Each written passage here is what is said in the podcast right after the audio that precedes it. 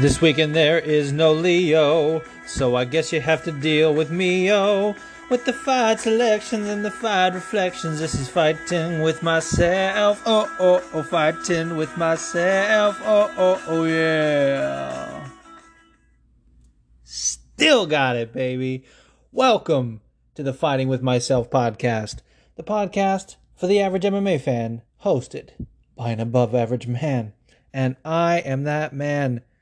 My name is Juice. I almost said my name is Leo to continue my tradition of getting our names wrong over at the Friendly Sparring Podcast. This is still the Friendly Sparring Podcast, by the way, but this is a special this is a special throwback to the old days of fighting with myself. And um, as you may know, Leo just turned 31, I believe, or something. Uh, anyway, he had a birthday and the son of a bitch is 14 days older than me. No, 13 days. Sorry, gotta gotta clarify on that. He is actually in Texas right now, which is a state that I hope to be in mm, approximately 32 days from now. Um, because uh, some exciting news, although it's not really exciting news, just sort of news ish. It's like not good or bad. It's just news. Um, your boy entered that uh, Angela Hill contest, the hashtag bitch fucking season contest. She put out there that anyone who buys her shirt and wears it in an inappropriate place, takes a picture, tags her in it, they'll be entered to win the contest. So far, Isha is the front runner, and I said that she should win she posted a picture outside of the Church of Scientology in San Francisco, which, hey, great idea. Um, I was gonna do something kind of fucked up. I can talk about it in the podcast because I didn't actually do it. So I was thinking about doing it in a cemetery. Like I already had that idea, and there's a there's a there's one right down the street from me. It's like like a like a four minute drive down the street and I'm sort of affiliated with them, so I actually didn't really want to do it, but I was like, well, if I can do it from an angle where you can't really tell, none of those people are on Twitter, it should be fine. Um, and then the homie from Twitter suggested I go to this website, findagrave.com, find uh, a grave uh, or a headstone or, or whatever you want to call it with the name Torres on it because Angela Hill is fighting Tecia Torres coming up. And that's what the tickets are the giveaway for. And I was like, oh my God, that is fucking genius. And to be honest, if I had done that, I'm pretty sure that's like game over. Like, there is no, well, this is the front runner right now. That's like, hey man, stop the contest. This guy won. But on the morning of, I mean, even like leading up to it, I was kind of like rethinking it. But on the morning of, I was like, oh, I don't want to do that. And like, I, I told my wife I was going out, and she was like, oh, I'm not going with you. And I was like, ah. And then, and I started thinking, I, I literally was like, what if I get haunted? Like it, it, on the real, like it's so disrespectful. Like, what if that person's family eh, finds it and they're like, you know, whatever, or they happen to be there that day and they're like, hey man, what the fuck are you taking pictures near our grave? Like, it, there's just so many things that could have gone wrong, and I was like, I don't want to do that because, okay, so I posted about it. I said, I said I got the shirt. Uh, give me some uh, suggestions on where I can wear that's inappropriate, and people started going fucking ham, dude. Like someone said, battered women's shelter, and I was like, whoa whoa, hey, that's not the vibe. I mean, you're in the right vein as far as like whatever, but no, like that's not something I would ever do. I would not want to, you know, bring up trauma for anyone that has gone through that. Absolutely not. And there were some similar suggestions like that, and I was like, eh.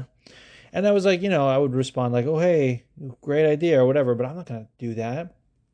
And so people thought the contest was like a mockery of like victims and things like that. I'm like, hey, that is not at all what this is. Um, like for example, before Isha posted her picture, the the front runner was Casey Leydon uh, from MMA Fighting. Did it outside of a police station. It's like, ah, fuck the police, and which is like, yeah, dude, yeah. And so as I was taking my pictures, so I ended up what I ended up doing was like, okay, I'm gonna take this on it. I'm gonna take it on a tour. I gotta let the whole town know it's bitch fucking season. I started out at a local uh, daycare. Uh, I'm not gonna say the name of it, but there's like a little playground out front. I was like, oh, this will be cool. There's like a little playground. Just fucking like, hey, look, I'm at the playground. It's bitch fucking season. Uh, and and so from there, I was like, I was like, what about Planned Parenthood? Now, here's the thing big supporters of Planned Parenthood in this house. Uh, we love them. There's people protesting outside of it, usually. And I wanted to take a picture with the protesters. With the protesters. Just to be like, hey man, fuck you. But I realized that wouldn't really read well. Uh, and also, I feel like some of those people could be a little violent. Now, I'm not saying I'm a pussy, but I am saying, yeah, no, that is what I'm saying.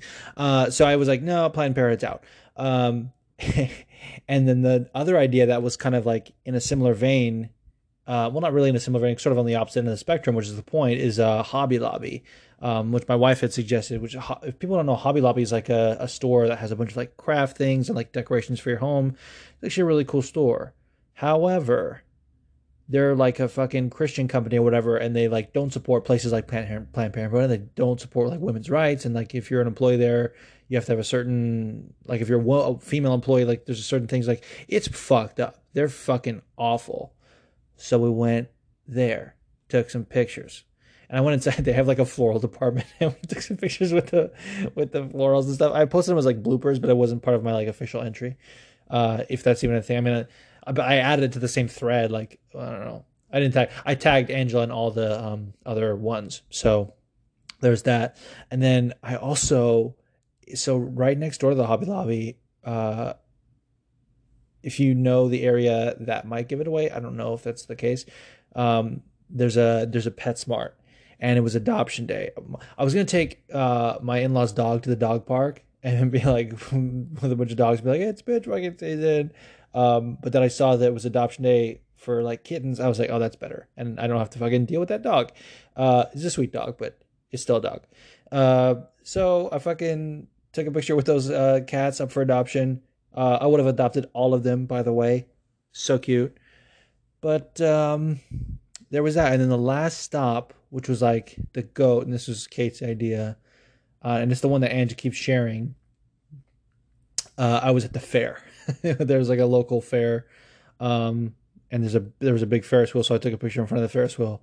I was like, "Hey man, gotta let all these people know at the fair, know that it's fucking bitch fucking season." Um, and that was the only picture that actually I was in, like I wasn't still in public with the other places, but you couldn't really see anybody. Um, so yeah, but I wore that fucking shirt all day. I didn't just take put it on for the pictures, yo. I'm wearing that shirt even after the contest, dude. I love it. I love everything about it. And it's helped support Angie and her fight camp. So I love everything about that. Um so I actually this is this is uh delayed, if if you will. Um I, I said I might record on Sunday, trying to get back into the normal rhythm of things. So we have a, a Monday off. Um, over across the pond, you might call it a bank holiday um, but it's a like a federal holiday. We have off. It's observed on the on the Monday after since July Fourth came on a Sunday. You know, Independence Day, whatever. And uh, I waited for so long because I didn't have a topic. I was like, I don't know what to talk about because there's not really a lot of fight news that's happening, and there was no fights to recap. There's like whatever, and I was like, let me just do what I know, which is to make shit up. and bullshit for as long as I want.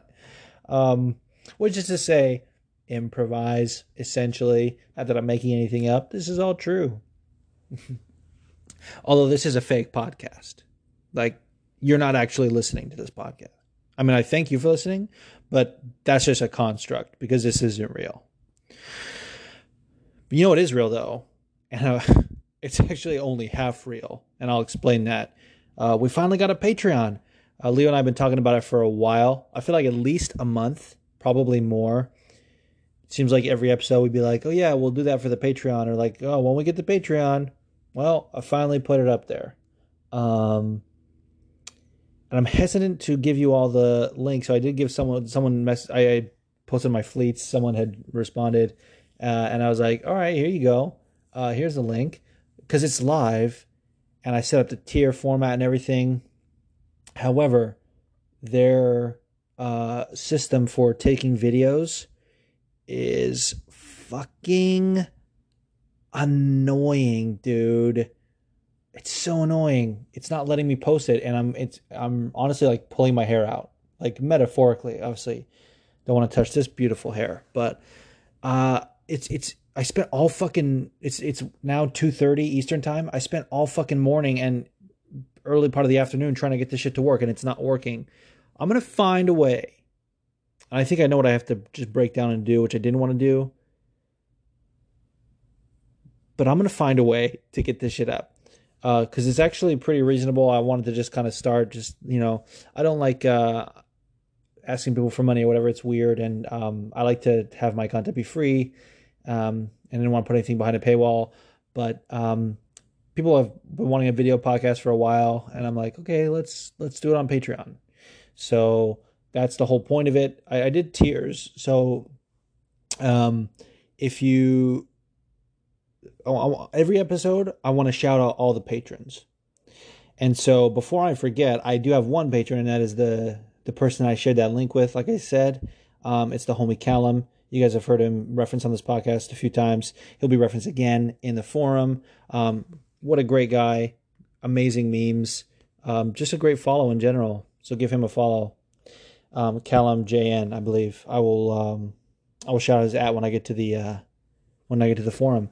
But um, hey, Patreon, get your shit together, um, because it's it's annoying me. So uh, I I went ahead, two tiers, um, three, and it's all monthly. The like Patreon, you can do like per content, and since I'm gonna have weekly content, I figure it's just easier to subscribe, um, and that way you just get one price for for whatever. Um, three bucks a month. I'll shout you out on the episode every episode. Uh, and that's going to, like I said, for any patron, regardless, that's going to be the case because you're with with the tiers, you're always like building on it, right? So um, the second one for five dollars, and I named them. You can name them different things. Like um, uh, I was trying to think of something like thematic for the podcast because one of my favorite podcasts, uh, it's a movie podcast called Verbal Diorama. She is a patron, and she is a Patreon rather, and uh, her favorite actor that she always references on the podcast is Keanu Reeves. There's literally a segment she'll call the obligatory Keanu reference. She's uh she's British, um, and she will tie the movie that she's featuring to Keanu Reeves. So she has all the fucking tiers of her Patreon. I was like Keanu characters or somehow like Keanu references. It's pretty epic. Um, so, but I did um, the first tier. Uh, it's entitled Lurker. It's like you're just lurking, you know. It's sort of a reference to Leo being a lurker.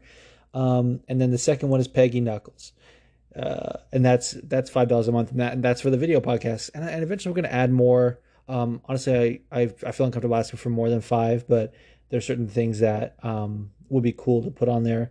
Uh, like you can do merch through Patreon, which I still don't know how to do. And right now everything's on Redbubble, and the way Redbubble's payout system works, it's a little bit um, what's the word? Annoying as fuck. Uh, and so I feel like I'd be leaving money on the table if I just abandon that. But I might add and also do the Patreon. I don't know. We'll have to think about it. Um, but there's that for the Patreon. Um, oh, I, have been talking about it the whole time. I didn't even say the link. Again, I'm hesitant to say, dude. Um, I mean, it's probably pretty easy to to find, right? I mean, eventually it'll probably. Right now, I have the the link to the Redbubble shop in my bio because that one's a little complicated. Um, and I would say it's the it's the merch. People can go find it, but I might replace that with the Patreon link. Uh, we'll see. Anyway, patreon.com slash friendly sparring. There you go. Uh, and I'll not repeat that until I get this fucking video shit figured out. And obviously, there's not going to be any uh, video episode this week because it's just your boy. Um, but I am going to upload last week's episode, and if and if if we get enough uh, subscribers on there or, or patrons as they're called, we may do a backlog because we do have most of the videos. Some of them, honestly, gotta be honest, wasn't camera ready. I look like an absolute fucking homeless person. I won't even say bum because I feel like that word is like uh, watered down from like fighters using it, like, oh, he's a fucking bum, whatever. No, I look like a homeless person. By the way, I made a tweet. Um, lately, my my tweets, if I if I say like wild shit, they're fucking blowing up, and I hate it actually because I want uh the podcast tweets to blow up. Um, but I fucking was like, bet the house on Dustin Poirier, and a bunch of Conor fans found it. I mean, to be fair, a bunch of Dustin fans as well, because I has a fair amount of retweets and stuff, and like whatever positive comments. But like half of them are Conor fans, and they're like, no, fuck you, you don't know. Yeah. It's like this the same. There's like Khabib will have learned from the rematch.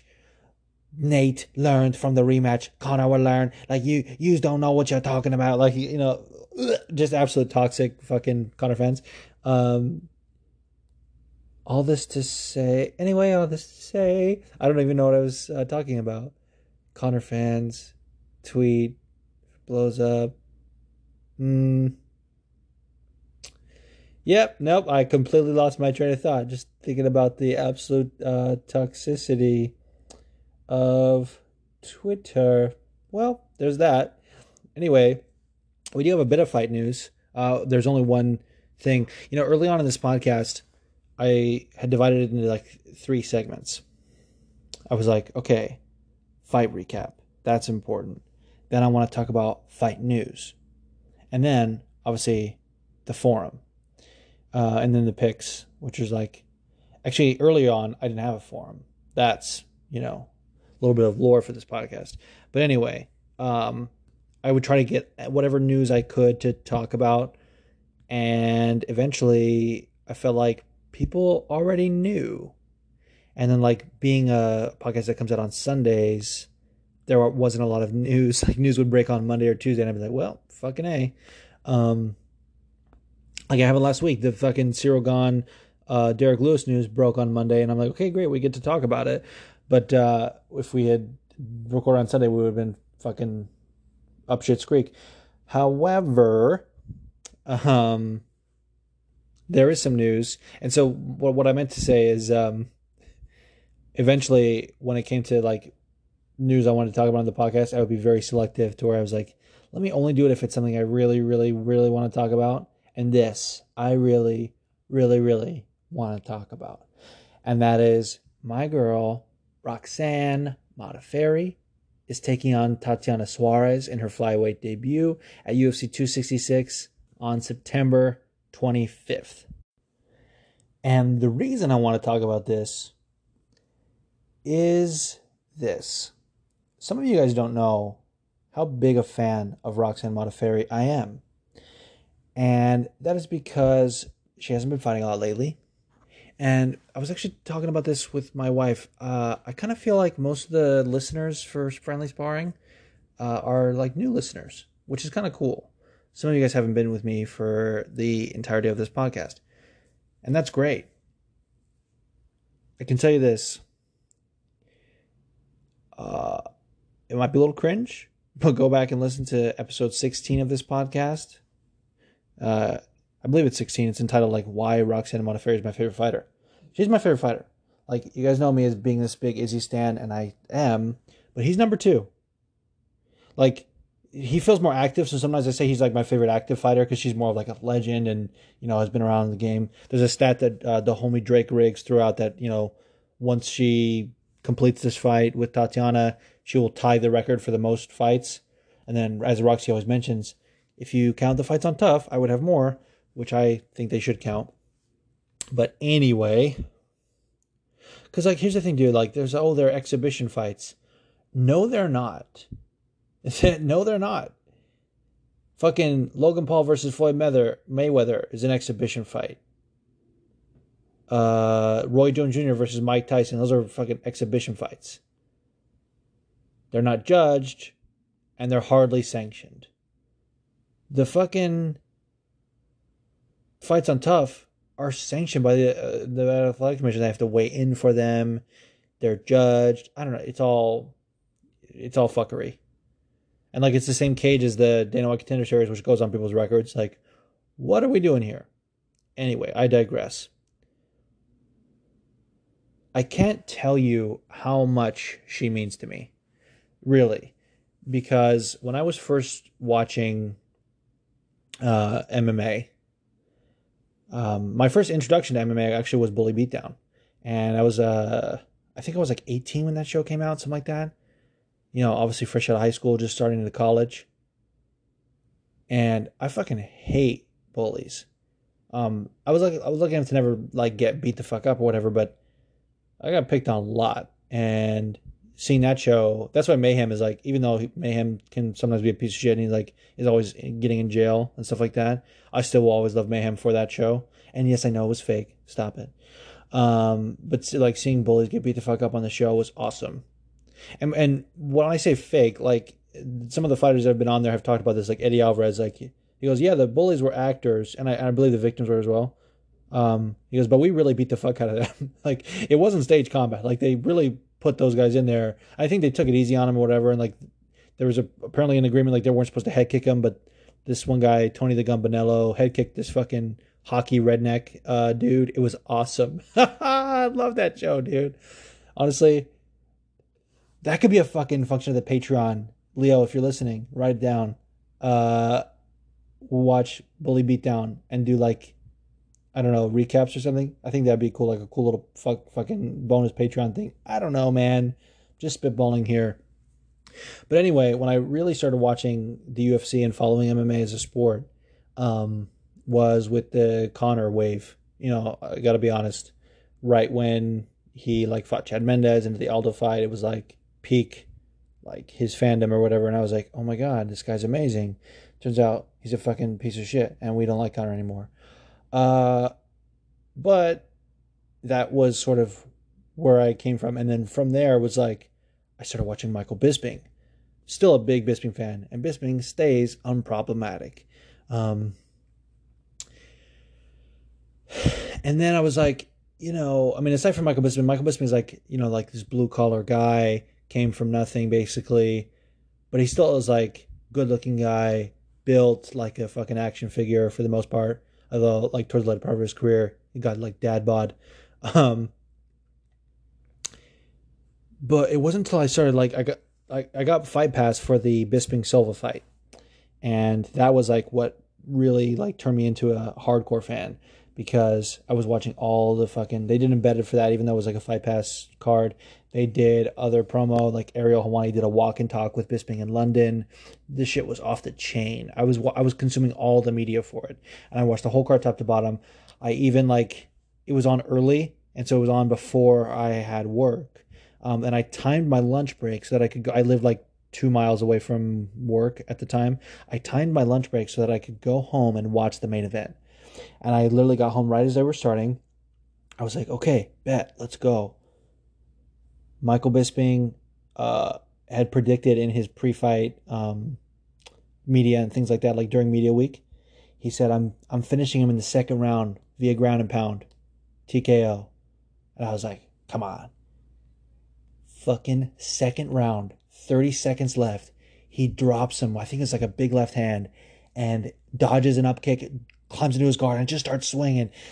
I was fucking going nuts. I, I was literally watching on my couch, I think on my phone or on my, I think it was my laptop. I jumped up and I started screaming. Dude, I'm at home. I'm alone. No one's there. I started screaming. Uh, that was the moment I knew I was like a fucking hardcore fan.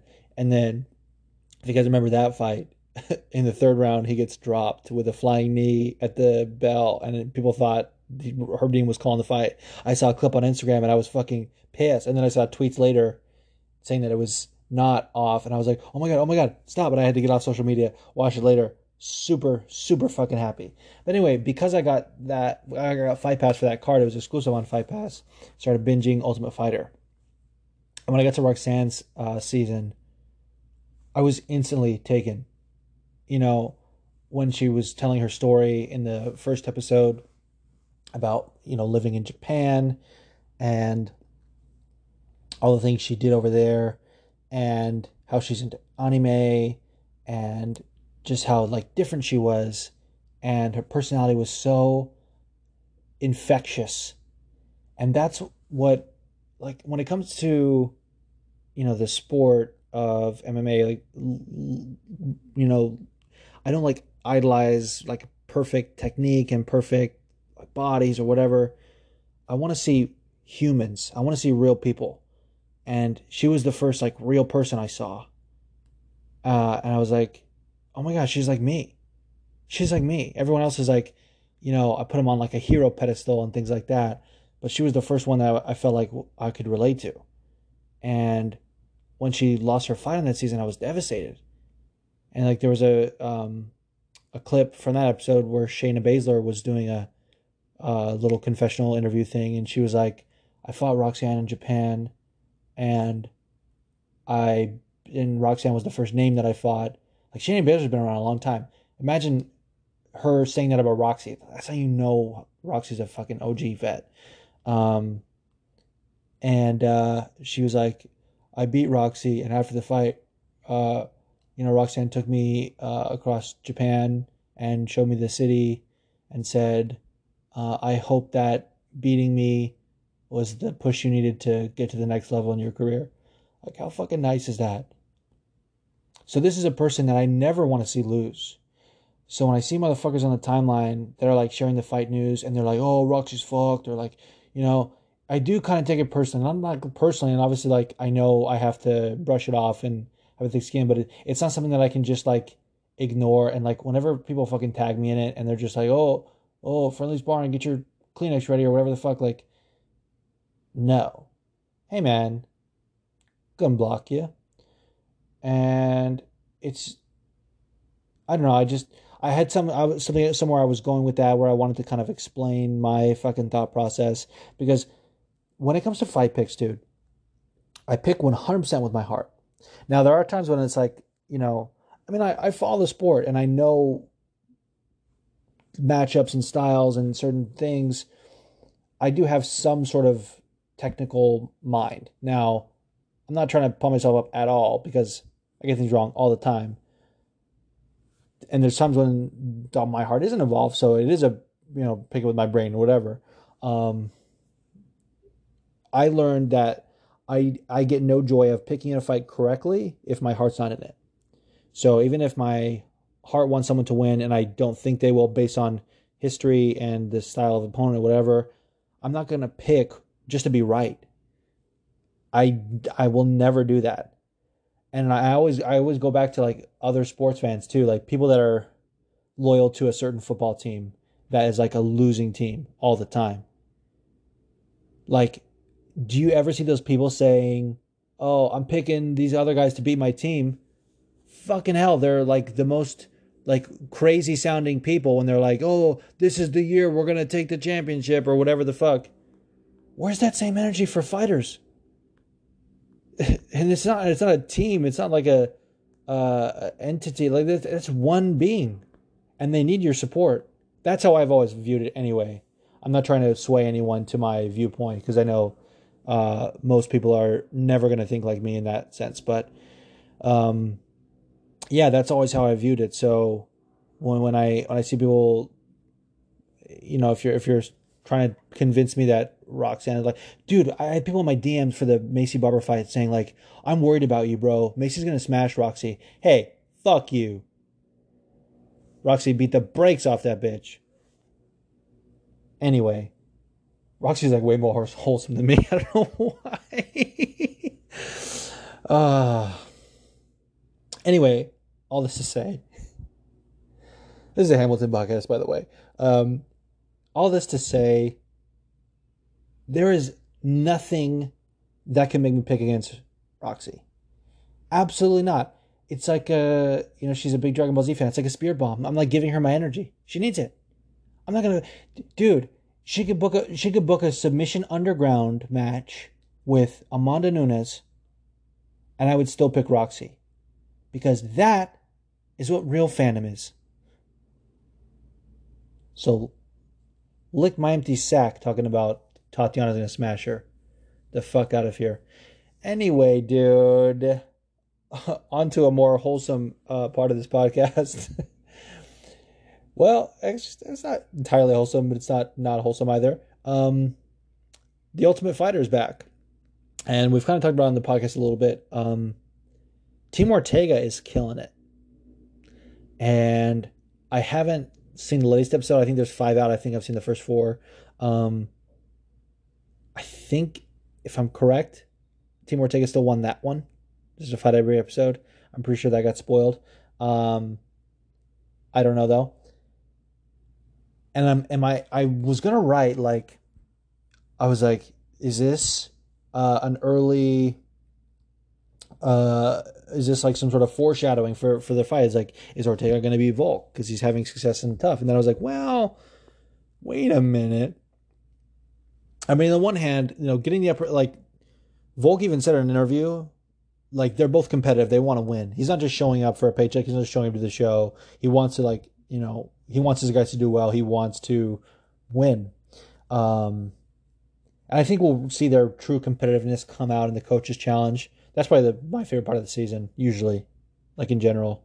Um, but other than that, like their fight is their fight and it's separate. And then I started to think as well, like there's actually somewhat of a precedent, like historically, if you look back, because it used to be that was a big like um, theme of of the Ultimate Fighter, like um, the uh, the coaches would would fight at the end. Um, and if you look at the times that's actually happened, it has not gone well for the winning coach, if that makes sense. Like, or at least the times I'm remembering. So, like, I'm remembering like uh, when DC and Stipe were coaches. Uh, I think Stipe's team had more success but DC ended up winning the fight. Or maybe there's a precedent with the coaches challenge. But I'm also I was also thinking like Jon Jones versus Chael Sonnen. Chael's team had way more success. As a matter of fact, I think both his guys were in the finale, but Jon Jones obviously be the and I mean it's Jon Jones, so like no one ever thought Chael was gonna win. Uh, but at the same time, there's kind of precedent for that. Uh, Ronda and Miesha, uh, same thing. Um, yeah, I don't know. I only gave like a couple examples, but I was I was just thinking back to that. Like, I know uh, I'm pretty sure uh, Jens Pulver and BJ Penn season five. Pretty sure uh, uh, Team Pulver was having more success, and uh, BJ Penn obviously won their fight. Another one I was thinking of was Rampage and Rashad didn't Rashad win every fight? Like none of Rashad of Rampage's guys win, and then I, I think Rampage won their fight. Um, I could be getting one or both of those things wrong. This is just um, I'm just vamping here. Uh, it's more fun if I'm wrong. Well, I'll say it's more fun if I'm right and I didn't actually look it up. It's not more fun if I'm wrong at all. But I'm not gonna check because you know I'm not gonna fact check myself. All right. Uh, I've now talked for 33 minutes. Let's now take a quick break and we'll get into some forum questions.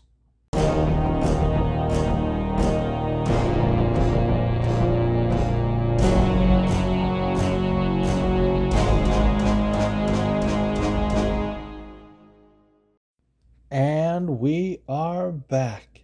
Ladies and gentlemen, the forum starts now. First up, we have a question from my boy Rhino, and you guys should go check out his podcast, the Combat Sports with Rhino podcast. I just listened to his interview, or the whole whole episode was fire, but the interview with Orion Cosce, I hope I'm getting that right. Fucking banger of an interview. My man had no filter, was like saying, Yeah, fuck that guy. This guy like Rhino asked him about his opponent, and he's like, "Well, for a guy with supposedly a brown belt, his ground game is trash or whatever." I was like, "Whoa, like he's talking shit, dude." Anyways, uh, I don't want to spoil it, but uh, uh, that interview made me a fan of him. But uh, here is Rhino's question. Hey, Juice and Leo, it's your big homie Rhino from the Combat Sports with Rhino podcast. Uh, Leo, happy belated birthday. We are birthday buddies, just a couple days apart. So I hope you had a good one, my man. My question for you guys this week is for those of us in my age range, Road Rules and Real World were two big shows on MTV growing up. If the two of you are going to have to take a cross country road trip with, let's say, five other MMA fighters, they don't have to be in the UFC, you can pick across the board or the entire landscape of MMA, but you two plus five other fighters which you're going to be stuck in an RV going from one end of the country to the other, stopping along the way to do challenges and whatnot. Who are the five other people from the landscape of MMA you're going to want in the van or the RV with you? Very curious to hear the answer. Love you guys. Love the show. Talk to you later. This is such a great question. And uh, I'm glad he brought up the birthday thing. I was t- I was talking about like I was thinking about that uh, as well. Um, Leo, uh, Leo and Rhino have birthdays just a couple days apart, so I was like, that's fucking awesome. Um, Rhino, I've talked before. There's a lot of July birthdays on my Twitter. There's a fucking like ch- chunk of of people, and when I say chunk, it's like three or four. Uh, no, there's at least four that I know of besides me who have the same birthday as me. It's my girl Ashley. That was the first one. That'll always be like she's my soul twin for that. Um, and not like that, we're just so much alike. Um, there's the homie Super Manly Nick, and there's Jas, uh, formerly Stinkfist. I think he was on Twitter. I think he got banned from Twitter. Um, and now he does a podcast of his own called Delusional Film Dive. Um, and then there's another one I who follow me like uh, a while ago, and I don't know their name, and I feel bad. But I saw the birthday, and I was like, "Oh shit, gotta follow them because the birthday." Um, so yeah, crazy that there's so many July birthdays, and there and there's more like like I said, those are just on the day. Those are just my same day. But there's like there's Cat. I think even Dre has a July birthday, if I'm not mistaken. Obviously, Rhino. There's a ton of July birthdays. Um, but his question, the road rules, amazing. Five fires that we would be on a road trip with in the RV, bro. And I'm gonna answer. I feel like Leo and I would have a similar list. Although, like, whenever I give my list first, sometimes he'll he'll be like, oh, "I don't want any crossovers or whatever." Um, but I um I feel like I'm gonna give a list for both of us since he's not here, and this definitely is still my list, not just saying for Leo's sake. So uh, right off the bat, you know, you know, you have to know it's my girl Roxanne. Not only that, like the challenges sometimes are mental, and I feel like she's very good at puzzles and figuring things out. She has to be there. And then it's gonna be my boy Israel Mabulajitimita Odonyo Owalafemi Owolabi Adesanya. Um, actually, Izzy and Roxy get along a lot, and just like having them in the same space, even if they didn't, um, it would just be like food for my soul. And um, Leo's two uh, would be, well, like I said, they're mine also. Derrick Lewis and Wonder Boy. As if you if you listen to this podcast, you know that he fucking loves those fighters. But there's one more that he loves. And I was thinking like, should I include this because then I'm giving Leo three, and I was like, no, you know what? This is one of mine too because Dan Hooker is on there too. And I know a lot of people on MMA Twitter hate Dan Hooker because he uh, blocked them. I still like Dan Hooker. Um, and he's also, um, I don't know if they're best friends, but they're good friends with uh, Izzy. And I feel like them two in the same space would just be magic. Um, and then no one is in the same division so they can all just be friends. Like there's no, I mean, there'll probably be some competitive rivalry with certain things, but like there's no like, there's no need to be like, oh, well, if I ever fight this person, like I, I can't be too friendly or whatever. No, and it would just be the best time, dude. You know, Derrick Lewis cracking everybody up. Would also he's also very fucking strong for any physical challenges. Wonder Boy, very athletic. Um, very Wonder Boy esque. Like you know what I'm talking about, dude. Like it's just his vibe is very important. Um, he also drives the bus for the uh, like after school program that the karate dojo has that he trains at that his dad owns, and um, I feel like he could drive the RV. That's very important. so dumb. Uh, yeah. So that's my answer. Thank you, Rhino, so much. Like I said, check out his show, Combat Sports with Rhino. It's a must. Um, next question is from my boy D. Crons. Got it in on time. Hey, what's up, Juicy Juice and Leo, my brothers? How you guys doing? Uh, I hope you had an amazing 4th of July. I hope everybody stayed safe and had fun. Uh, I can't wait to make picks with you guys again. Looking forward to this next card. Last weekend without fights sucked. Um, my question for you would be how do you feel about O'Malley's opponent and how the UFC's promoting him in general? Um, it's, yeah, I'm just wondering what your thoughts were on that. And I hope you guys have a great day. Can't wait to listen to the show. Love you, boys. Peace. Love this question, and I I'm looking forward to making picks on Tapology with you as well. Um, I hope you mean when you say his opponent and how the UFC is promoting him. I hope you're saying like by promotion lack thereof, because I haven't seen that guy promoted at all. Uh, but I could have missed it. Um, so on the off chance that I missed it, I'm going to say they probably are not doing a good job because uh, UFC they tend to be biased with their promos. Let's be fair. Like the fucking Ronda Rousey versus Amanda Nunes fight was all about Ronda Rousey and her comeback. And it's like, hey, she's not the champion. What the fuck is this? And Amanda said she kind of didn't mind. She's like, she's like, I know the UFC love Ronda. They love her. Dana love Ronda, which I feel like was like also some shade as well. Uh, now that I know Amanda, because back then I was just like, oh, she's so sweet, but now I feel like she was a little sassy too. Um, But um how do I feel about it? So spoiler alert, I'm picking this guy.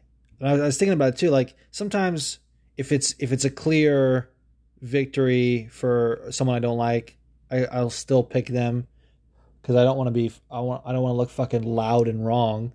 Uh, but at the same time, dude, like this guy needs our support. Like this guy's fucking coming in on short notice to fight Sean O'Malley even though Sean O'Malley is a dickhead, he's a talented fighter. And uh, who, whoever, Chris Moutinho, I want him to fucking obliterate Sean O'Malley. I hope he hits him right in the same fucking nerve, dude. I hope he hits him right in that peroneal nerve and just deads Sean O'Malley's leg and then he KOs him stiff. That would just be everything. And then I hope he fucking spits in his face afterward. I'm just kidding. Then I'll have to hear Evan Tour being like, oh, it's so disrespectful to do to an uh, unconscious opponent. Man. Anyway, I feel like that's a wild take of mine that I like that shit because people honestly don't like it. And I get it. Sometimes it is really disrespectful, but sometimes it's needed, dude. It's needed. This is fighting. This isn't a fucking game. This isn't like, oh, sportsmanship. Let's all pat each other on the ass. This is a fist fight. Like I just beat the shit out of this guy. I don't know. Sometimes like. Maybe that's a reason you should be respectful, but maybe it's not. Maybe it's not. Anyway, especially when Sean, dude, Sean O'Malley is on his fucking podcast holding his baby, talking about people that get addicted to heroin are pussies. Hey man, you do that, I'm gonna wish horrible things on you. I'm gonna I'm gonna wish you to get KO'd stiff and then also spat on. Of course I am. I'm not gonna not wish that. If I have a choice between wishing horrible things on you and not wishing horrible things on you, I'm gonna wish horrible things on you because I'm mentally ill. Anyway, Decrons, that's how I feel about that. Um, and it sucks. That was another thing. Like I used to be a, a Sean O'Malley fan, and I just been loving hating him lately, dude. Been loving hating him. He's so fucking annoying. So fucking annoying. And he quit being a vegan because his fucking dumb weirdo fucking stupid coach told him to. And uh then he got injured, so fuck him. He's probably nutrient deficient, that piece of shit. All right, next question is from my boy typo in my photo. Juice. Your boy Typo on my photo. Hope you had a good 4th of July weekend with the family. I haven't been able to really think of a great question for the fight because I know your prediction on the fight that I'm most excited for, the Burns Thompson. But to be honest, I never wanted to see that fight in this division. I would rather have seen like Burns Colby, Wonder Boy, Leon. Like, I would rather seen something like that than this fight because I do like both fighters and don't want to see either of them lose. Um, for another fight, let's think here. I would say I'm just really surprised about one thing on this card, and that is that Ryan Hall has yet to pull out of this fight with Topuria. And I'll make my prediction on it now. Ilia's going to sub him. Love this question. Uh, first of all, I hard agree about Burns and Thompson as far as didn't want this fight to happen uh, because I do like Gilbert Burns. Um, and yeah, I what I what I, what I mean by hard agree, uh, Burns Colby versus or Burns versus Colby, and then a Wonder Boy versus Leon. That was absolutely the fight to make.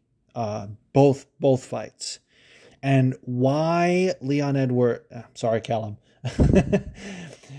he should have taken the Wonder Boy fight. That would have been great for his career. I'm I'm just gonna leave it at that. I don't know why he didn't want to fight Wonder Boy, but then he agreed to Chimaev. Like that to me didn't make any sense. But anyway, um, Wonder Boy versus Leon was the fight, dude. That would have been a great fight for both guys. And when I wonder for Wonder Boy versus Burns, I'm worried. Um, I'm worried.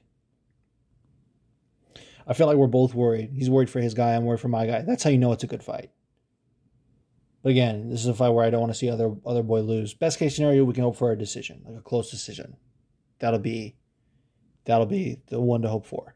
And as far as Ryan Hall versus Ilia Topuria, man, I used to be such a big Ryan Hall fan. Um, and it's so funny too. Like I wrote a blog about it once about him not uh, getting a fight, and uh, type of my photo, and I went back and forth a little bit because he wanted him to fight Herbert Burns, um, who had apparently called him out. I didn't really see that, and it's also like he had one fight in the UFC uh, at that point.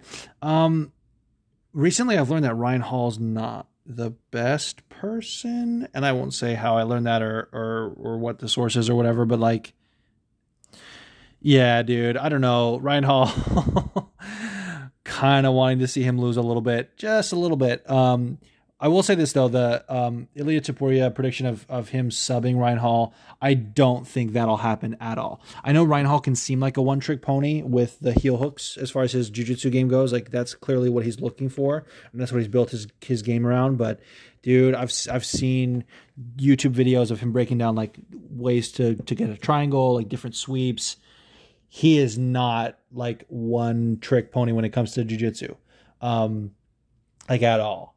He is, but but Ilia is nasty on the ground, so I don't see Ryan subbing him either. Um, I do think Ilia beats him though. So there's that. Ooh, I'm kind of worried about this fight actually. Um, but yeah, great, great question.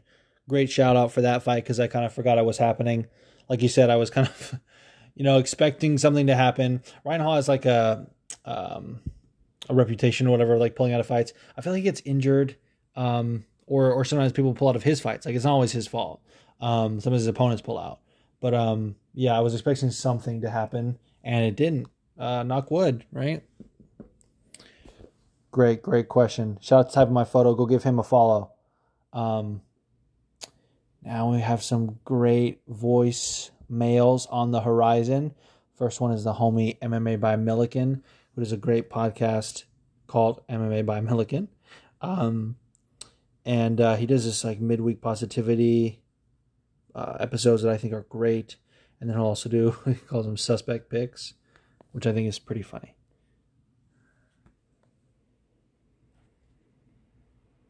Happy birthday to you. Happy birthday to you. I can't say. Happy birthday.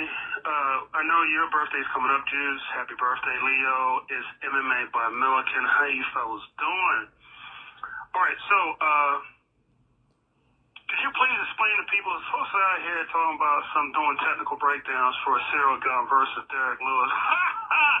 Can you please explain to them why MMA doesn't, was a silly thing to do because MMA doesn't work on Derrick Lewis? It doesn't. I know a Ciryl Gane fan. Listen, um, Juice, my question to you is who is your favorite actor or actress? And what weight class would they be in? You should know their weight classes. Yes, you should. And in MMA, how do you think they were fair, depending on what division they would be entered into. Leo, who is your favorite Attack on Titan character or characters? You guys take care. It is fight week, baby. Yes, so glad it's fight week, dude. Um, I'm gonna have to have Leo get back to you as far as the Attack on Titan question. Um, but my favorite actor, this is a tough one because I used to have, um, I used to have a favorite actor, and I was like, you know, those like MMA fans that that uh, change their favorite fighter whenever someone wins. You know what I mean? It's like someone gets a big win. And it's oh, that's my favorite fighter. Like, like, dude, there were so many fucking new Charles Oliveira fans when he won the belt. There was so many like new Beneil Dariush fans when he beat Tony Ferguson. Like, you know what I mean? There's just a lot of like fair weather fans. That's kind of how I used to be uh, as a uh, an actor and as a as a student of the craft, if you will. Because I would like I would just get so invested in a certain performance, and I'd be like, "This guy's amazing!" Like this is this is gonna sound so dumb if you know anything about acting or if you've watched a ton of his movies. My favorite actor when I was first starting um, studying acting used to be Jeremy Piven, uh, because he had an amazing performance, and I think it was Smoking Aces, and I was just like, he's this is the guy, this is the guy. um, that said, um, my one of my favorite teachers is also he works a lot. Um, if you look him up, you um, you guarantee you've seen something he's been in, and he's had fairly prominent roles. He had a uh, a, a really um, like a well, like a featured role on his show called Burn Notice. He was also sort of the villain, I guess, or like one of the main uh, antagonists in um, a Christian Slater movie called He Was a Quiet Man. Um, my friends listening probably know who I'm talking about by now. It's Jamison Jones. Um, he's probably my favorite actor to watch, honestly. Um, and he was my one of my favorite teachers, and he got like some of the best acting out of me. Um, my favorite, my my the best acting I've ever done in, in class and that has happened to me has been by a man by the name Chris Fields. He doesn't work a lot though, so I can't say like it's my favorite actor. Um, he was in Jurassic Park. he was in Jurassic Park. Um, uh, and Fight Club actually. He in Fight Club. You know, in the scene when Edward Norton is like going around to like lots of different places, and they're like, uh, First rule Fight Club. Can't talk about Fight Club, and everyone seems like a fucking robot or whatever. Chris Fields is the guy at the laundromat. He's like, can't talk about Fight Club. Um, anyway, dude, Jam- Jamison Jones is the fucking OG. Um, he's the best, and he'd be a welterweight. And honestly, like he is um, really proficient in stage combat. Obviously, it doesn't translate, but the way he talks about it and the way he's he's worked at it, if he were to really train, I think he would have success. Now, obviously, he's on the older side, so that's a thing there. But if he were to, let's say, um, you know, it's the uh, the rigorousness, the the rigor in which he studied acting and the dedication he put toward it. If he'd done that to MMA, he'd be a fucking champion. I'll say right now, Jamison Jones for the belt. Maybe two or three people listening will understand that joke. Well, it's not even a joke, like the reference. Anyway, thank you, Milliken. Um, shouts to Milliken. Great follow, great podcast. And the next question is from another great follow, uh, one of my best homies on Twitter, uh, Mixed a Man. Let's hear it. Hey, Juice, it's Nick. Question for you. Um, why do you think we like to shit on Ronda Rousey's career, and, and what do you make of her legacy? I'm just curious what your thoughts are. Get at me, bud. Oh my god, I love this question. So first of all, I have to say, whenever it's a, a voicemail, I kind of like to talk about the transcripts because uh, Google Voice will give a transcript for it, um, so you can just read it if you don't want to listen. Um, Milliken's was all over the place, by the way, but mixed. Uh, since he didn't say mixed, uh, he just said Mick. It read it as Nick, and uh, we were just talking to um, the homie KGB, and that's her man's. And uh, I didn't recognize the area code at first, and I was like, "Oh my god, did Nick?" call in? Did KGB tell Nick to call in? Uh, I felt so dumb when I was like, of course it's Mick. Anyway, this is a great question actually as far as Ronda Rousey's career, um, because I believe it was Steve K and Drake Riggs were talking about this on the WMMA Today podcast. Uh, actually, I don't think it's WMMA Today. I think it's just WMMA podcast. But they were talking about like the Mount Rushmore of uh, women's MMA, and when you have that names, I, I don't like to I don't like to do the Mount Rushmore because like I feel like that's a term that like Brendan Schaub perpetuated. He was like, "Oh, he's on my Mount Rushmore. This is Mount Rushmore." Like, first of all, if you use that term too much, it gets diluted. Secondly, there's like only like four dudes on on Mount Rushmore. There's only four presidents. Imagine calling the presidents dudes. Uh, me. um, there's only four of them, so you're kind of limited, and that is like not like there's more than four people who are influential in in MMA. Like it's just hard to pick. And um, but if you're gonna do like women's MMA, you absolutely have to put Ronda Rousey. There's no ifs, ands, or buts. You know, she got women to the UFC, um, and she wasn't the first. I was like, it was like Gina Carano and Cyborg walked so that Ronda could run. Is how I'll put it. Um, like there certainly wouldn't be Ronda without Gina and uh, and Cyborg for sure. And uh, you know, kudos to Cyborg for still fighting. But Ronda Rousey's career, I think, gets shit on, and there's a lot of revisionist history that goes on for two reasons. One, the way in which she lost and then disappeared, didn't do media except to go on Ellen and say that she wanted to have Travis Browne's babies, and then came back, refused to do media for the Amanda fight, other than to do the promo for the UFC, which again was all about her.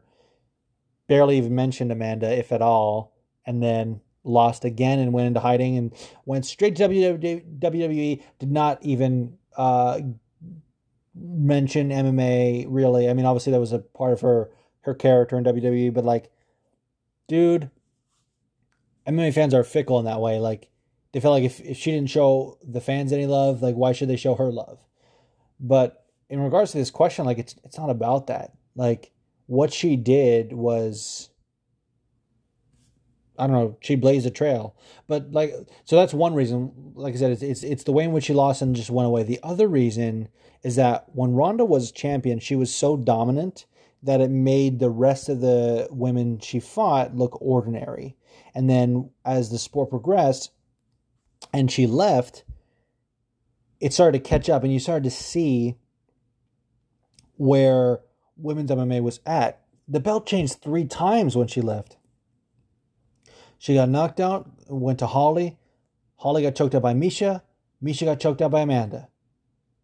It was boom, boom, boom, hot potato for in in the span of, uh, like eight or nine months. Because I, I believe she lost to Holly in like a November, and then it was March that um, Holly lost to Miesha, and it was July of the following year that um, that uh, that Miesha lost to Amanda. So in the span of like eight months, the belt changed three times. It's crazy.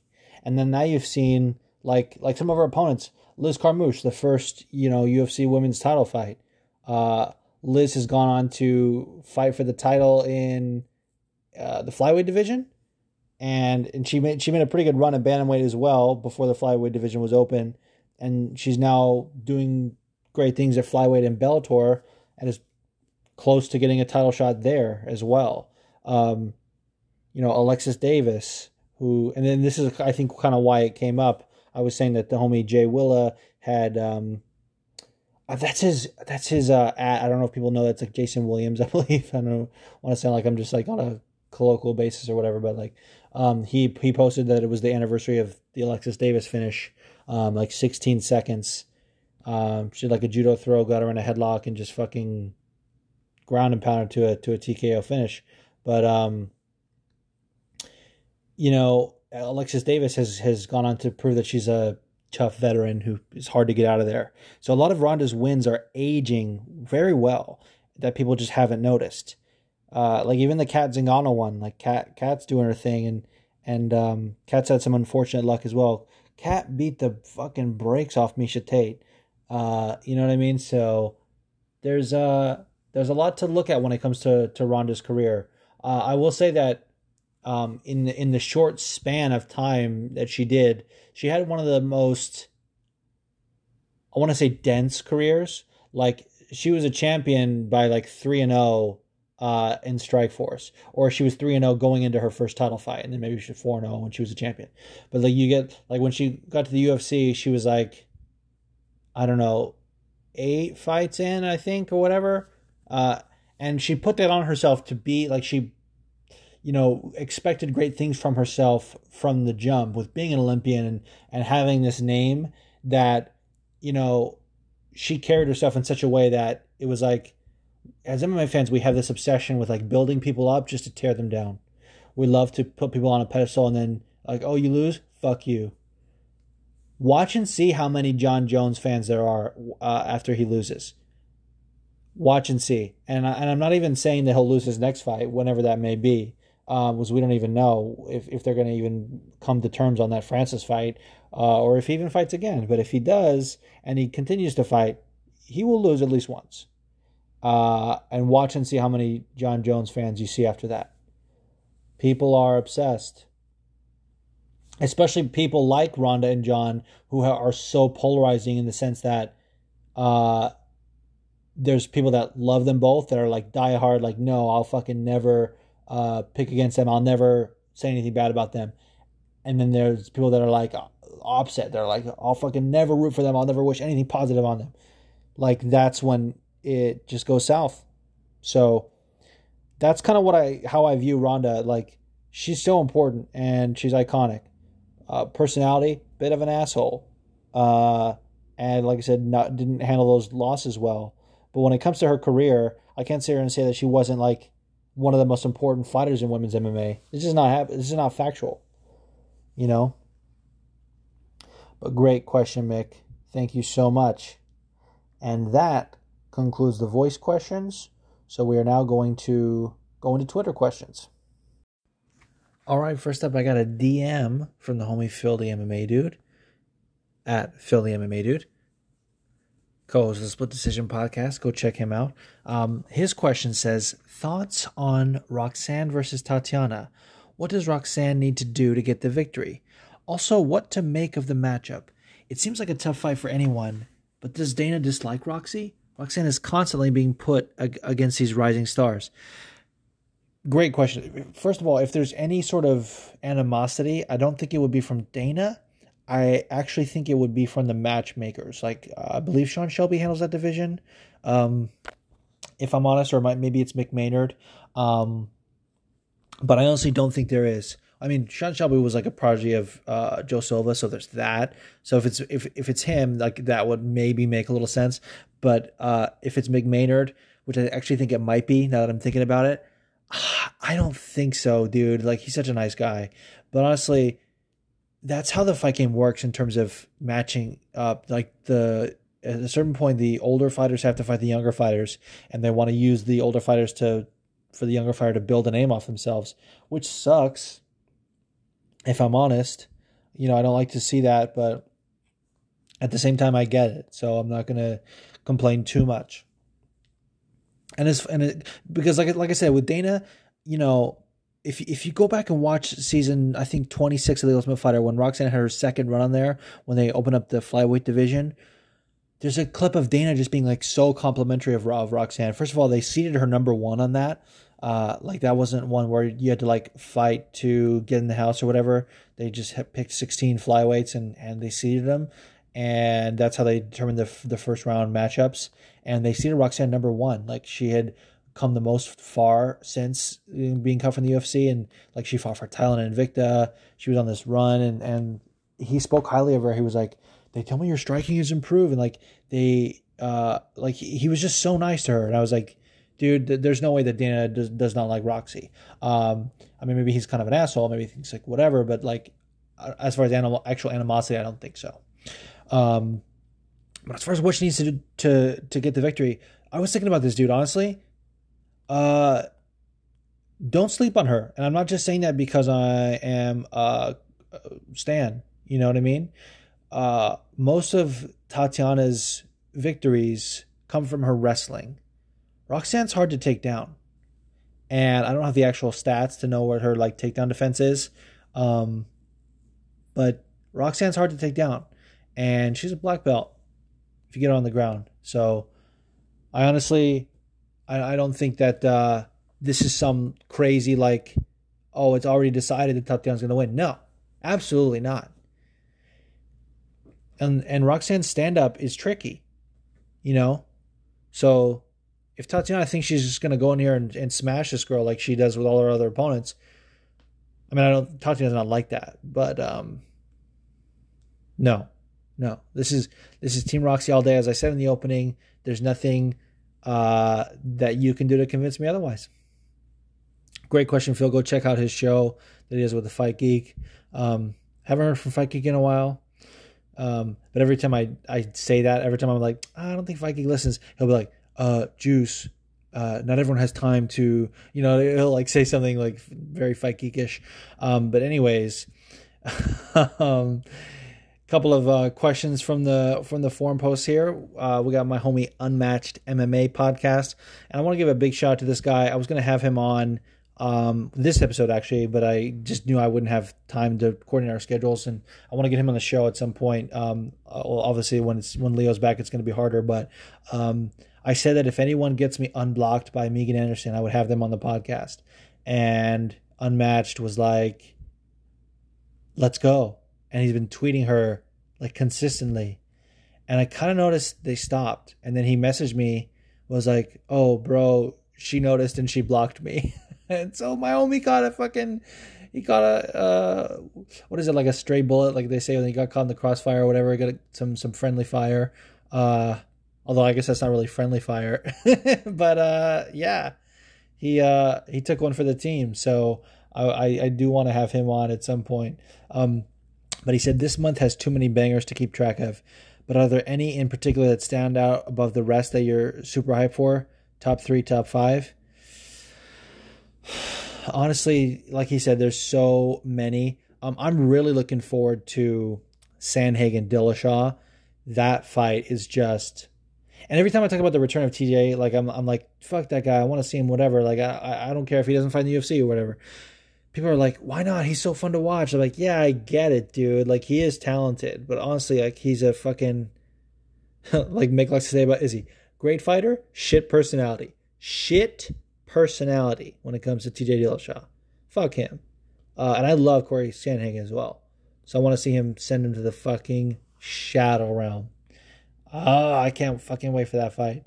Honestly, that's one of the ones I'm most looking forward to.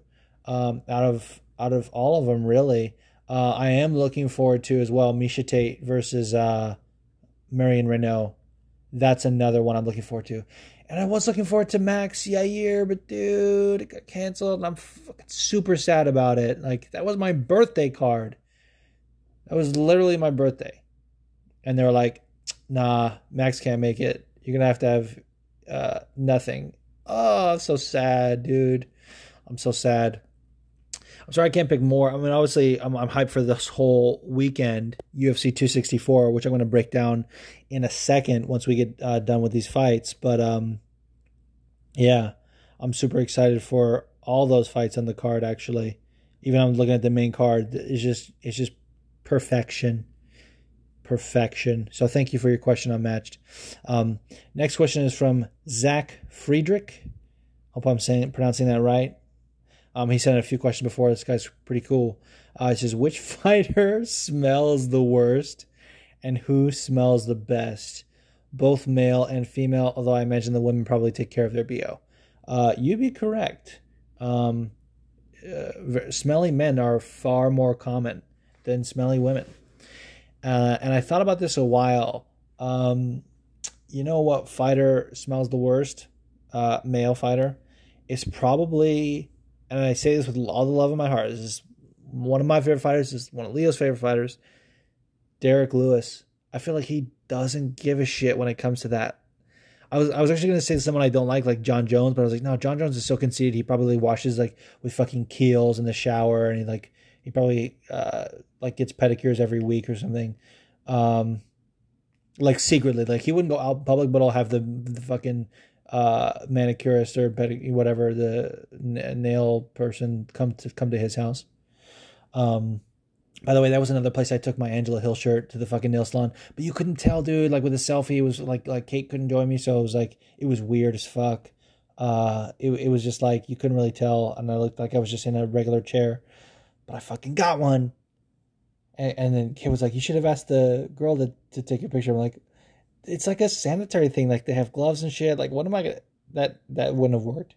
Um, yeah, dude. Um, so honestly, like I said, yeah. Oh no, I'm sorry. I'm so sorry, Derrick Lewis. Greg Hardy absolutely smells the worst. There's no fucking doubt in my mind. There's no doubt in my mind. I probably got a rage text from Leo for even suggesting that. Um, yeah, it's absolutely Greg Hardy. Fuck me.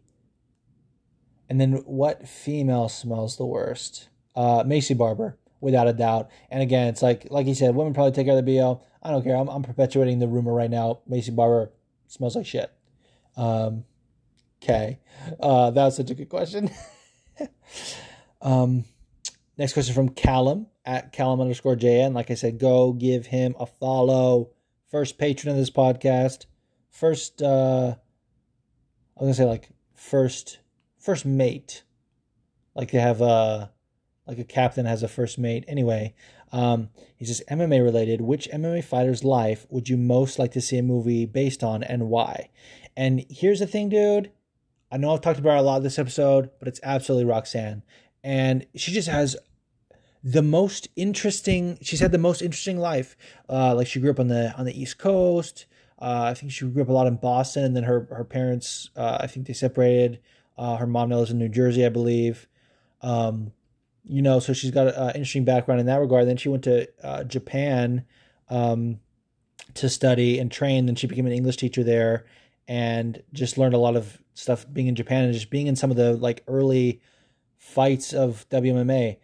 Dude, her first fight was in like 2002. No one had heard of women fighting in, in, in America in 2002. I mean, you had hook and shoot, like Julie Kedzie and them were fighting. Uh, but at the same time, like, it wasn't really a thing. Roxanne was fighting in Japan, dude. I don't know. Uh, she just had would have such an amazing movie. Um, and I'm not gonna ask who would play her, or I'm not gonna answer because you didn't ask. But also, I feel like that's a question people would want to ask in the future. Just putting it out there. Um, I honestly also don't know. Um, I did pick for one of Rhino's amazing questions. Um, what musical would be like uh, like a musical based on Roxy's life, um, who would direct it, whatever, and who would play her. I answered it then, and that person could absolutely play her in the movie as well. But I feel like they would be more suited to the musical, so I don't even know if I'm sticking with that answer. Anyway, he said non MMA. If you had to do a podcast on any other topic that wasn't MMA, what topic would you choose? Fucking great question because I actually have one. um, so I do a podcast, and it's on hiatus right now. Um, because uh, well due to lack of support really. And i thought about putting that on the patreon. I was like what if i just continue it with patreon? But uh, honestly the way i do it now it has to be spotify exclusive and i don't know if i want to continue that or do it in a different way. Um, and i also don't know i wouldn't want to subject people in the mma community to that. It's, it's called breaking the fourth wall. It's, it's about uh, broadway musical theater um, and it's also about i do i do a couple episodes on straight plays as well. Um, so there's that but it's mostly it's mostly musicals. As a matter of fact like i, I started out alternating because i realized early on that the musical only uh, episodes or the because i put music in them from the shows which is a fe- feature i'm able to do through anchor. Um, and they're exclusively on spotify but i was like i don't know if i want to just limit myself in that way. Like let me alternate so i'll have straight because the other ones with about straight plays they can be on any platform. So i just put them everywhere. Uh, and then i noticed early on as well that regard like even in light of the exclusivity the musical ones were still getting more downloads. I was like well fuck it. I'm just gonna do more musical episodes. So that's what i've been doing. And then i i took a long break once uh, uh leo, i brought leo back on board um, to do this podcast. And then i decided to do fucking uh, an episode on in the heights because the movie was coming out by the way, if you haven't seen it, amazing movie. Even if you don't like uh, musicals, it's not uh, a musical that's for only musical people. Like there's there's fucking like hip hop in it and like Latin music. It's fucking amazing. Um, but yeah, uh, only five people listen to that episode. It's really sad. Uh, so I, I won't be doing that unless I get a co-host, which I might do.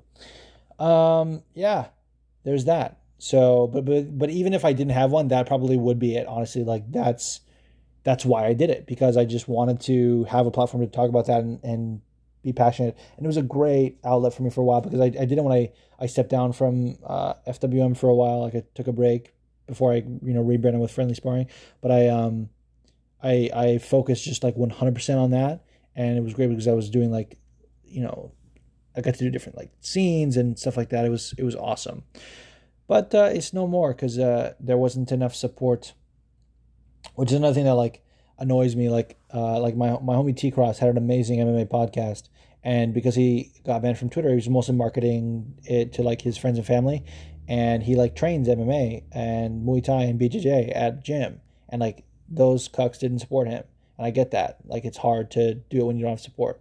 So I was like, oh, what the fuck? Like I was basically promoting. I mean, I did promote it on Twitter as well, uh, but I wasn't able to like connect with uh, the theater community in a way that I did with MMA. So I was mostly marketing to my friends who are theater people, and those cucks didn't support me. So I get it.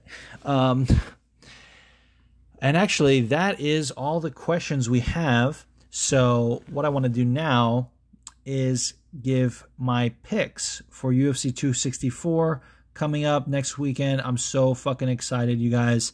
I wish I was in Vegas for this. Um, some people may, may know Vegas is my hometown. I was born in Southern California. I was born in Fullerton, but when I was four, my family moved to Vegas, and um, we just like I did all my schooling there up until senior year of high school. So that's where I fucking grew up. Like Vegas is my hometown. And opening up the main card, we got Sean O'Malley versus Chris Moutinho. Hope I'm pronouncing that right. And here's the thing, like I said earlier, I alluded to it. I'm absolutely not picking Sean O'Malley. And you should know that my picks are not meant for betting advice. And because I don't pick who I think will win, I'm just basically telling you guys who I want to win. Um, sometimes, like I said, if, if, there's no heart in it, it is a, a head pick. Um, you know, and it's like two people making their debut, or if it's like people I've never heard of, you know, I'll kind of try and analyze it a little bit and, and make a prediction that way. Or if I like both guys, there's that. But honestly, this is a case of I don't know Chris, and Sean is probably going to beat him, but I'm not going to give Sean that energy, so we're picking Chris. And I hope he wins, dude. And I was thinking about this too, like uh, last time I fucking went against like a expl- or, or I picked a I went against a debut uh, fighter uh, on short notice going up against an explosive striker was uh, Michel Pereira versus Tristan Connelly, and I even fucking tweeted out there like people were roast dragging me for it, and rightly so because I was like, okay, here's uh, Michel Pereira versus the sacrificial lamb because they just brought in this guy who's normally a lightweight to fight this massive welterweight who, let's be honest, could fight at middleweight. Um, and uh, Tristan beat the brakes off of, of Michel Pereira. It was fucking incredible. So who's to say that Chris uh, can't do this? None of us know him. Who's to say? Who's to say he's not fucking great, dude? All right, next is Irene Aldana versus Yana Kunitskaya. Uh, Irene did not have a, great showing in her last fight against Holly. She got Holly homed. Uh, you know what I mean? Uh, Yana also had a decent showing in her last fight. She won on the judges' scorecards, but not on mine. I'm not gonna say it was a robbery because it was a close fight. Um, and the only close fights that are robberies are Angela Hill fights, and I will fucking die on that hill. I will die on that Angela Hill. so, uh, uh, I really am a dad with the amount of dad jokes that I um, say. But any, anyways, I'm picking Irene. Uh, I just I just love Irene Aldana. I always love the Mexican fighters, and um, you know, like she trains with Alexa Grasso. Um, she had an epic fight with Leslie Smith that I'll always remember, even though she lost that fight. Um, yeah, I fucking love. And dude, she, I know this is MMA math, but she knocked Ketlin Vieira the fuck out, and that who was who Yana supposedly beat in her last fight. You know, barely. So, if we're using MMA math, or at least common opponents, I think Irene is gonna fucking dead Yana Kunitskaya. No, I'm, I'm not saying she's gonna stop her. I mean that is usually what that means, but I'm just saying she's gonna beat the brakes off her. Anyway, uh, this is another one where analytics don't come into play. Tai Tuivasa versus Greg Hardy. Here's another thing that like annoys me about people that are like, I only pick with my brain, dude. I only pick with my brain. Those people don't pick Greg Hardy, even though sometimes he's favored to win, because it's a it's a it's a thing of like, oh, I don't want to give that guy any. So hey, where's that same energy for any anyway? I'm I'm gonna get toxic, but Tai Tuivasa all day, and this is another one of those cases. Like it's not just like like I think I've said in this podcast before. Like whoever Greg Hardy's fighting, I'm like he's the guy. We got to put our all our energy behind him. Like Marcin Tybura, I don't give a fuck about Marcin Tybura, but he was the guy, and I was like, let's fucking go, and he ended up winning. Finally paid off. Uh, I love Tai. I'll usually pick Tai anyway, um, even if I don't think he's gonna win, because honestly, he's not the most technically proficient heavyweight. He came out great though in his debut. He got like a flying knee over Rashad Coulter, I believe. That shit was amazing. Um, and uh, I love Tai Tuivasa. I just I love everything about him. So we're sticking with Tai, and that's that's it, dude. That's fucking it. Um, and then Gilbert Burns versus uh, Stephen Wonderboy Thompson. Now, as I alluded to with um, typing my photos question, I mean, you guys probably knew I was going to pick Wonder Boy, but uh, I do want to say like I do like Gilbert Burns. It's just a case of I like Stephen Wonder Boy a little bit more, and I do honestly think that this will be a hard puzzle for Gilbert to crack. Um, he hasn't really used his uh, wrestling and jiu-jitsu in a long time. He's leaned more on his striking, which has come a long, long way. Um, but uh, I got Wonder Boy in this all day. And then obviously Dustin Poirier versus Conor McGregor is the main event. And uh, if you've been following along, you know that I'm fucking really against Conor and and there's a lot of people like are like talking about it like in like a serious manner like oh people can't sleep on Conor like even if you hate him whatever love him or hate him he's explosive and he could man this is all my energy going to Dustin right now and that's fucking it dude um and I and I think the narrative of, of like Conor gets motivated in rematches is like weird because he's only ever rematched Nate as far as I know. That's his only rematch in the UFC, and I don't think he had any other rematches in the regional scene. So like, where's this? Where's this narrative coming from? Of like, you know, oh, Conor rematches is a different beast. Like, yeah, honestly, he was uh, obsessing over that loss, and he made the adjustment, but it was really just his cardio, and and even that he didn't really fix. Like, you know what I mean? This is what we're we're dealing with here and you got a guy in Dustin. Like, here's my prediction for the fight as far as how it'll play out. I do think Conor will be more patient. He's definitely going to be worried about the calf kick, which might open up some some striking for Dustin. Um, either way, it's going to be like a uh, I want to say a chess match, but not really. It's going to be whatever. Um, weird prediction. Maybe Conor shoots for a takedown. Maybe he's saying all that like, "Oh, first one that shoots is a dusty bitch." Like, I love Dustin's response, by the way. Uh, like, how about first one that gets taken down is a Dusty bitch? Um, I think Conor might shoot for a takedown, and then Dustin will jump the gilly. Um, no, I mean maybe, but what what I would say in general, I think it's going to be uh, tentative, not tentative, but like more of a more of a chess match on, on, on the feet, and Dustin's going to wear on him, and eventually it's going to get into those later rounds, and later the fight goes, it favors Dustin. So I honestly am not. It's like a foregone conclusion that Dustin's going to win in my mind. So there's that. And that, ladies and gentlemen, brings us to the end of this podcast. Um, you can follow the podcast at, at Friendly Spar Pod on Twitter and Instagram. You can follow my co-host Leo, who is absent from this episode, at LeoGH2113. Um, you can send us an email at findingwithmyselfpod at gmail.com. You can check out the Redbubble. Um, I mean, if you if you go on redbubble.com and you search, I even I think if you search friendly sparring, it'll come up because the logos are titled that way. But the shop itself, I can I don't think I can change the URL. It's like F, it's like redbubble.com slash people slash FWM pod. If I'm uh, remembering correctly. Got some new new merch up there. We got the friendly sparring logo um, in a PNG file, so it, it doesn't have the background. You can put it on whatever color you want; it won't clash. Uh, and I, I also got it um, in black if you want it in black, which is pretty fucking dope. And shout out to Dave Frets for that because I, I, I only asked for the main logo and the original color like red, and and the homie came through with a fucking one in black and one in white. Now the white doesn't really show up on most of the products, so I, I haven't put that. But I'm gonna check into Patreon if if they structure their merch a different way, I might throw that white one up there too.